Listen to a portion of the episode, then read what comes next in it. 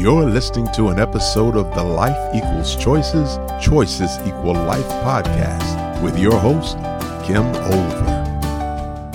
This is Kim, and welcome to the 156th episode of Life Equals Choices, Choices Equal Life.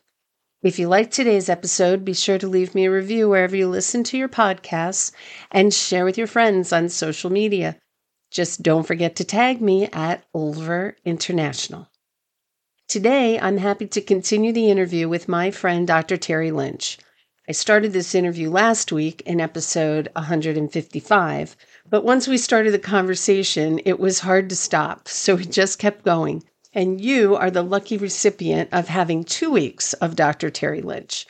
If you haven't listened to last week's podcast yet, I invite you to do so. And this week, I'm just going to pick up right where we left off. Terry qualified as a medical doctor in 1982. For the first 10 years after he qualified, Terry was an enthusiastic believer in the medical approach, including the medical approach to mental health care. Having worked as a family physician for 10 years, he became increasingly disillusioned with the medical approach to mental health. He set about educating himself into a more holistic and complete understanding of emotional and mental health. Terry completed a master's degree in psychotherapy, wrote a best selling book on mental health in 2001, and for more than 20 years, Terry has provided a psychotherapy based service working primarily, though not exclusively, with people diagnosed with various so called mental illnesses. Terry's position in relation to mental health and so called mental illness diagnoses is that this is a fundamentally misguided approach. The medical model is fundamentally misguided and diluted. A model that incorporates trauma, the subsequent wounding of the self, an aspect of which is perceived compromisation of one's sense of power, autonomy, and potential options choices. This is a far more realistic understanding than the prevailing and seriously misguided medical model of so called mental illness. Terry is also a coach and fellow choice theory person. I stopped the interview last week with a bunch of questions, which Terry will begin to answer in this episode. I'm sure you'll enjoy it. I would love to talk to you more because there's so many other questions I want to talk to you about. I want to talk to you about the selfhood and where you think that mental health problems, the things that are so-called mental illnesses, what actually are they? How do we help people in those mm. situations? Some people will say the only thing that helps me is my medication. And you want to take that away, then what? Where do we go from there? I'm not suggesting we take that away. That would be cruel.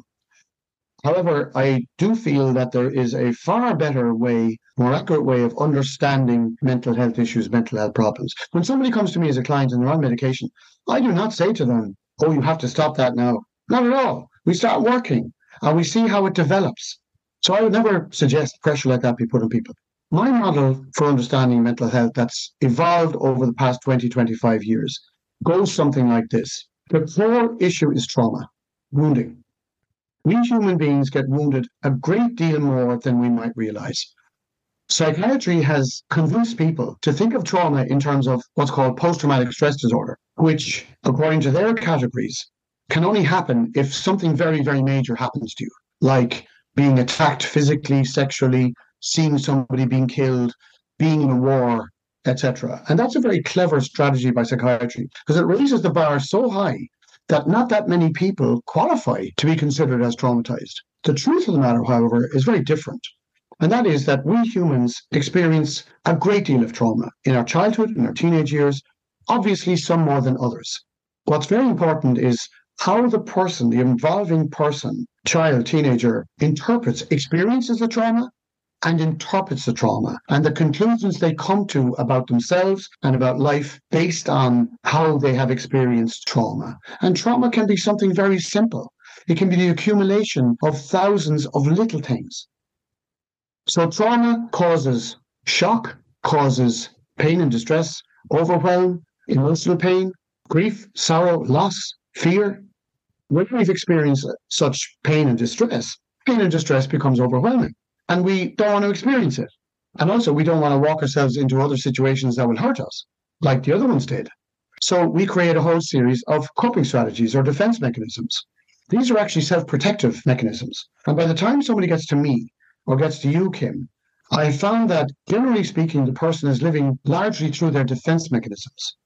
Yes, they may be in distress, they may be upset, etc., but their defense mechanisms are actually how they're navigating their way through the world.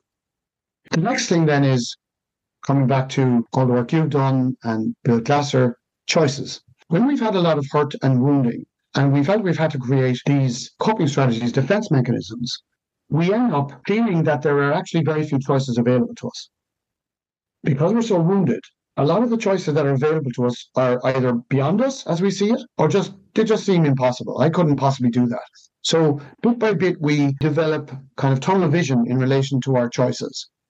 And we might only see one choice or two choices or no choice. And this is a very relevant feature of the experiences and behaviors that come to be diagnosed as depression, bipolar, schizophrenia, OCD, etc., etc. The fundamental culmination of that sequence is a very wounded self a very reduced sense of self, reduced sense of self confidence, self esteem, self belief. The self talk is very critical. What I call self generated security, which basically means do I feel I can make myself feel safe in a whole range of situations? When we've had an awful lot of wounding, we feel unsafe, vulnerable, defenseless, unprotected. We then apply that to our lives and we become very cautious, hypervigilant. We live very carefully one of the main priorities for us becomes to minimize our risk taking because because we feel so vulnerable, the idea of taking risks to us becomes terrifying. So we prioritize not taking risks. But of course, that then has a whole series of unintended consequences, such as a person not being able to reach what we might describe as the milestones of life, being able to continue going down what I call the motorway of life. In other words, you're born, you go to preschool, you're in your family, whatever, you go to the next school, you move, move on to the next school. Meanwhile, your life is expanding, ideally anyway, into teenage years, dealing with sexuality, relating, relationships, and trying to reach a point where you feel you can move on into adult life. These are very scary things. And if I've already lost a considerable degree of my sense of self by the time I'm 11, then I'm going to find that journey, that pathway, potentially overwhelming. And I may decide I can't do that. I just can't do it. So I may choose to pull off it. So it is a choice to pull off the motorway. But it's a choice because I don't see any other choices available to me. So that is the framework I use, Kim. It seems to apply across the board. That's always my starting point to look at what level of trauma has this person experienced and what level of reduced sense of self do they have as a consequence of this trauma, and then begin to work with the various aspects. That's my approach. I love that. So it's the rebuilding of the self. It's the regaining courage that they perhaps used to have that they've mm-hmm. lost, that life has kind yes. of beaten out of them. I love that. I like to talk about the symptomatology people experience as compensatory behavior, and you call it protection. It's very important. Without those behaviors, I don't even know what might have happened to them, right? Those behaviors kept them safe in very challenging and scary, terrifying situations. I came into psychology with the DSM 3. I graduated in 82 my bachelor's degree in psychology. So I've only ever known the medical model from that perspective. But I love the idea of calling these diagnoses, if you will, reactions. I think the only change I would make to that is call them responses because that indicates more of a chosen piece. I don't think you nor I are saying that these choices are conscious choices that people say, I'm just going to steer off the road and be schizophrenic for a while. People don't no. know they're choosing that. But the choice piece is so important so that they can understand if you've chosen this, you could choose differently if you want to. Yes. It becomes empowering. It's not a, we're going to blame you for choosing this. I'm going to applaud you for choosing it. I've often thought about the diagnosis of dissociative identity hmm. respond. Let me start practicing that new language because yes. the history of what those patients have gone through is just horrendous. These clients have gone through some horrendous sexual abuse, usually by people that they were supposed to trust. And I think dissociation is the thing that kept them safe. It's the only mm-hmm. thing. And what a superpower that is, not a disorder. It's a yes. superpower. I want to celebrate your ability to do that and maybe suggest that you hold on to that superpower. I don't need you to stop dissociating, but maybe we can learn some new techniques hmm. for you to relax and be safe in lesser traumatizing situations. Save the dissociation for the big guns when you really, really need it, hmm. but you may not need it in your day to day. I love talking with you because you have a way of articulating this whole challenge that people believe. Oh, and so many clients are happy to get their diagnosis because now they understand. Now I know why I'm different. Now I know right. what's wrong with me, and I can yes. take this drug and it'll fix it. The work is harder than that.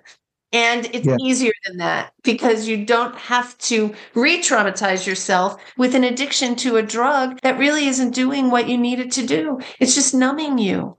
That's right. There's so much I could say to all of that. It's very understandable how people would like to get the diagnosis because it gives the impression that the doctor knows what's wrong with them. And so that's a relief. But it's flattering to deceive because this initial diagnosis, and the person goes home, oh my God, I know what's wrong now. I had depression. It's a chemical imbalance, and the doctor's prescribing the medication for it. So initially, that sounds great, wonderful. But then as time passes, and time passes, and time passes, but actually it's not having the effect that the doctor said it would have, and they're not able to get off it. That's what I mean by flatters to deceive or flatters to disappoint. So coming back to what you said about dissociating, Kim, I could not agree more. And it's a really good example of something that I realized many years ago, and I do it all the time in my work, and that is validate the experience. People are so used to having their experiences invalidated because telling someone, well, that's a mental disorder, that's invalidating the experience. That's saying, well, that shouldn't be happening. You really shouldn't be doing that. That shouldn't be happening. So that's invalidating the experience. That is wrong. It's inaccurate. And somebody who does that does not understand mental health. Whereas what you said is so accurate. Yes, disassociation is a very creative, as you said, solution. It's what the person sees as their best solution in that moment. It should be seen constructively because the person feels, well, I didn't know any other way to handle this but to remove myself. The situation was so horrendous that to be there, to be present in that situation was so overwhelming. I had to get me out of there. What a creative, totally appropriate reaction. So again, the work there is to work with the trauma and the wounding, building up the sense of self, as you said, rather than, oh, well, that's a disorder and this is what you need for it. I recall a client of mine who I actually know for a long, long time. In fact, I, I lived near them when she was a child. And she was in her early 20s at this stage. And she was in a different country. She was in the other side of the, of the world. And she was extremely close to her father. And she got a phone call, and she was actually in a phone booth. This was the days when phone booths existed. And she got the news that her father had had a heart attack, and she told her father. And she just described to me what she went through. She said, As soon as I heard that, I was on the other side of the road. I was on the other side of the road looking at the phone box and looking at me in the phone box. And I was there for quite a few moments before I came back into myself. And I said, Wow, what an extraordinary and appropriate coping strategy to cope with this horrendous news we humans have amazing ability to protect ourselves, mind ourselves. But if we've had an awful lot of wounding, we will resort to a few trusted strategies, including disassociation. And I think gentleness and kindness and encouragement, coaxing the person back step by step. And to go back to something you said earlier on about people can make different choices, that is completely true. But I think it also has to be part of the dynamic that making different choices for that person may be terrifying. Maybe it's like walking into the unknown, walking out of their little small comfort zone.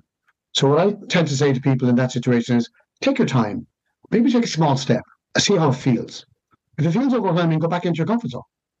And then do the same thing 10 minutes later, the same thing two hours later, or the same thing the next day, and go back into your comfort zone. So that the person can have it both ways. They can step out of their comfort zone and then go back into their comfort zone. And then bit by bit, if they keep that up, they began to realize actually nothing terrible is happening to me when I'm stepping out of this comfort zone. Maybe I can stay here a little longer. Mm-hmm. And that's that gradual kind of coaxing, if you like, that I find most effective in terms of helping people change the patterns of their choices. Yeah, I completely agree with that. And it also makes me think we're talking mental health, But when we broaden that to talk trauma, we're talking about people with substance abuse problems. We're talking about people with criminal backgrounds. If you go into populations that have those things in common and inquire about traumatic events, I almost think 100%, but not 100% will admit to it because there's something about being a man. You don't want to admit certain things mm. that you were powerless and things happened to you. But I think that there is so much more trauma than we really talk about. And I know from my work in foster care, I worked with foster children for a long time. We weren't talking trauma then right? This trauma, the medical model is kicking and screaming about trauma. They don't want to talk about trauma. Um, right. It does. It's not in the DSM trauma related things. So when I was working with foster kids and these very young children, five year olds trying to kill themselves, kids with severe mental health problems, we in the field knew this has to be something that's happening in this child's life, but we were told to take them to the psychiatrist and get them on medication. And when one medication didn't work, instead of changing it to another medication, they would just add another medication. And That's so right. these kids would end up with so many drugs. And my hero children, the children that I really respected, were the ones that were on so many medications and were still doing the crazy behavior because they were saying, You can drug me, you can do all these things to me, but you're not going to change me. And I thought, mm. man, I had best hope for those kids. I like that we're now talking trauma. I love the question, and I know you'll know who said this first. The question let's not talk about what's wrong with you. Let's what talk happened? about what's happened to you. Yeah. Who said that? Who started that? I think the person that's most attributed to is British psychologist Eleanor Longden, a well known psychologist who went through a huge amount of distress herself, which was related to abuse, and went through the whole psychiatric system. And she's now a psychologist I'm not sure if she's still attached to Leeds University, but she was. And she's very well known in the whole recovery movement, but a very quietly spoken, very eloquent woman. That's her main statement. Psychiatry should not be saying what's wrong with you. They should be asking what happened to you, 100%.